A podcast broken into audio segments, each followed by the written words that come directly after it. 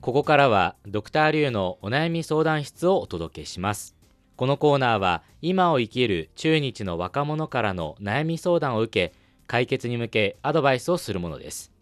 相談を聞くのはリュウエイとアシスタントの星和明です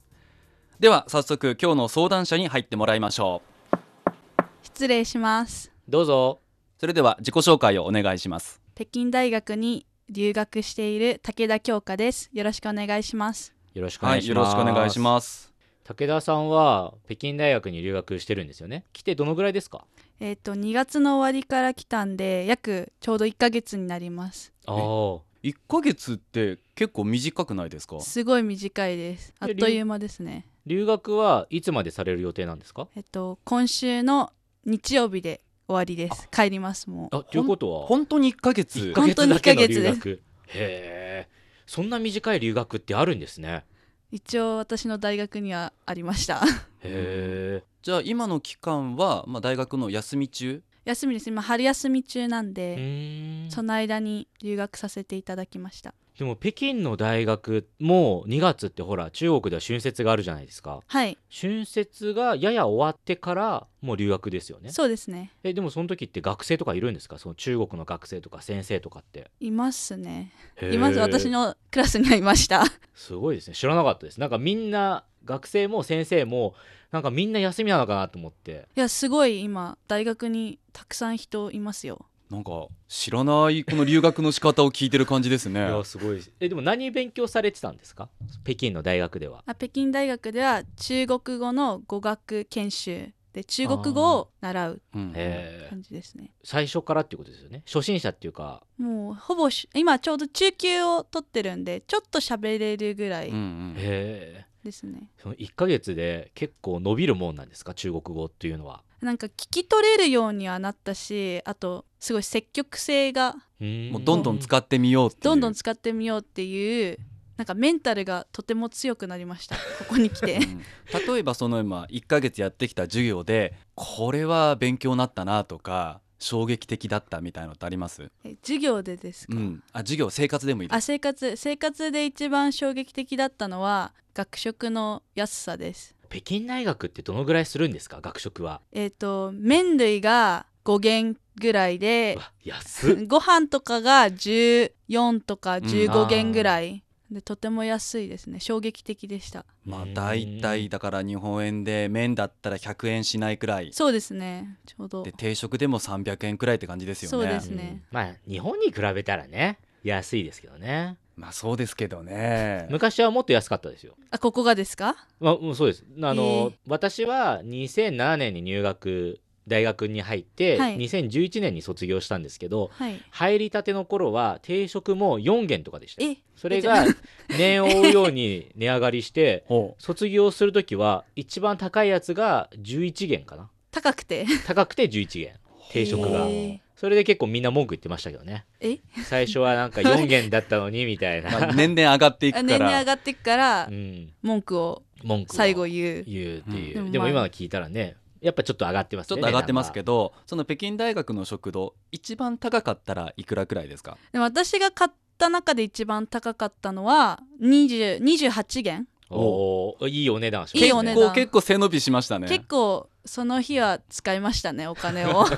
ちょっと自分にご褒美をしたかったんで、うんうんか買いました買っちゃいましたそれを結構何系が高いんですか定食ですかなんかそこはその学食の中にあるまたレストランみたいな感じであーなんか鉄板焼きみたいなえでも逆に鉄板焼きが28元で食べれるんだなんだろう金額だけ聞くと高いと思っちゃうけど鉄板焼きと聞くとそれは安いなんですかよもうねジュジュジュってそのままもうなんかまだ音がした感じで状態で来るんですよへー熱い熱々のままあで鉄板に乗せたまま乗来せるたまま来るんですよへーえお肉がですかお肉とか野菜がもうへー炒めてある感じの、なんなんだろうもう言葉を失ってしまうくらいのえそれ学食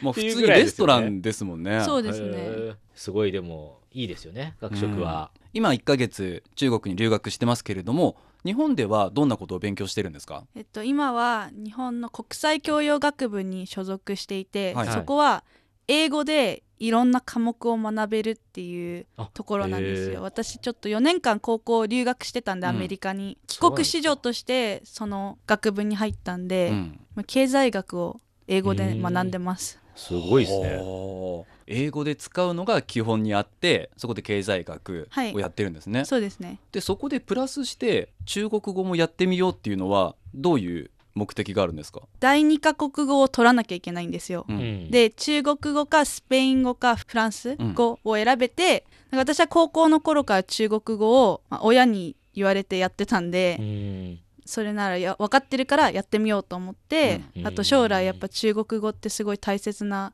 言葉になるかなと思ったんで学びましたそういうなんか将来のビジョンを考えてみたいな、なんかそういう方は考え方はすごいですよね。ありがとうございますはいということで今日はどんなお悩みでしょうか。日本に帰った時どう日本の学食の高さに対応するかですああ なるほど。まあ先ほどねその北京大学の学食の話も出ましたからねそうですね、まあ確かにでもでもその日本で以前まあ以前っていうのはおかしいですけど留学に来る前までは大学では学食ですかいつも大体学食ですね自分でちょっとなんかお弁当を作ったりとかはないですかあ私はちょっと作れないんで何もあ まりなるほど学食で学食ではいうんでその学食を覚えたまま北京に来て北京のまた味が上書きされたわけですよね。そううですねうんそっか値段に関してはね、んなんとも言えないですよねまあ、ちなみにその日本の場合の食堂だったらどれくらいの予算になりますか、えっと大体500円ぐらいであーすごい量は少ないんですようんなんか丼一杯みたいな感じなんですよね、 はいうはいん丼物一つで500円そうですそうですまあそれと比べたら定食いっぱいついてだ15元とかそれくそうらいですそうですまあ、それと比べると高いと思っちゃいますよいねやすごく高いですえでも結構量は食べる方なんですかいやいつも残しちゃいます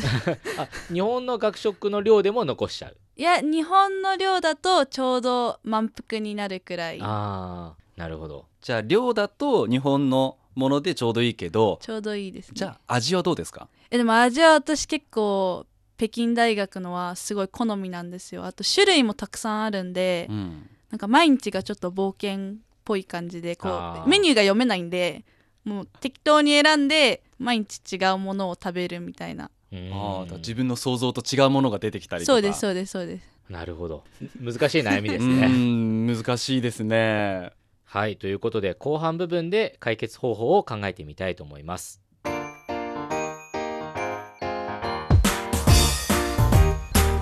お聞きの放送は北京放送中国国際放送局ですドクターリュウのお悩み相談室今日は北京大学に留学している武田京香さんの日本の学食が高いという悩みを聞いていますはいということでどうですか学食高いですってうーんそのそうのん北京大学のと比べると高いなと思いますけれどもでもただその金額って変えられないじゃないですかまあそうですね500円だったら500円だし値下げもできないうんうんじゃあどうしたらいいかなって思ってうんうんおその一食の満足度を高めるあー星さんからのアドバイスでそすうね私のアドバイスとしてはその食べるものを極限まで自分の中で価値を高める ほうほうでそれで武田さんの場合はその中国の味もいいなっていうとこありますよね。はいうん、ということはその口の中が中国の味だったらきっと満足するんじゃないかなあーと思うんですねはいおーだから私がおすすめするのはその帰国前にはい中国の調味料を買いましょう、あーちょい足しのものを買ったらどうかなと思うんですよ。あーなるほどだ例えばその500円で丼物一つしかないいろんな味が試したいなと思ったらこうバッグからこそっと、ね、調味料出してこうさっと軽く振りかけるとあら不思議と東京で も北京が楽しめるっていうことだと思うんですねうんでもそういうなんかちっちゃいちょい足しそれがあると食が広がるかなっていう気はしますねというのがアシスタントの私のアドバイスですはいそれではドクターリュウはどうでしょうかはい。あの、星さんのアドバイスを聞いて、あ、これすごいいいなって思いました。それで、まあ私からのアドバイスなんですが、まあちょっとチャレンジ的というか、こういうやり方はどうでしょうというあくまでも提案ですが例えば料理ができる友達とか、まあ、23人でグループを作って順番にそのおかずというかなんかお弁当を作る当番を決めて、ね、何かその中華料理というかなんかそういうのを作ってみんなで分けて食べるみたいな取り組みをしたらどうかなと私は思いましたああそれいいですねなので例えばもう北京の味知ってるじゃないですかはいなのでもうこれから帰るんでちょっと難しいかもしれませんがなんか料理一つ覚えたりとかしてで、まあ、みんなでこう分けて例えばじゃあ月曜日私担当みたいな感じでなんかそういう担当を作ってもうみんなで一緒になんか他の人を巻き込んでお弁当を作るっていうのをやればすごいコスト面でも下げられますしなんかねいろんな人が作ったそれこそ冒険がまたできると思うんでなんかそういうやり方はどうかなというふうに思いましたっていうのが私からのアドバイスですということなんですがいかがでしょうか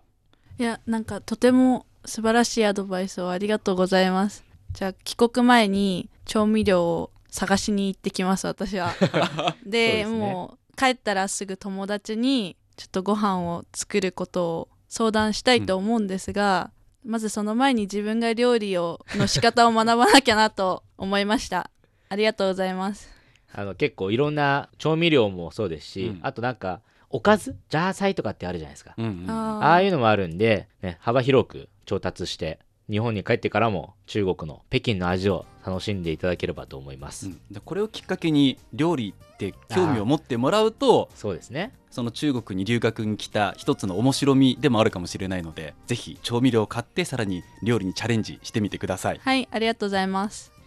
ドクターリュウのお悩み相談室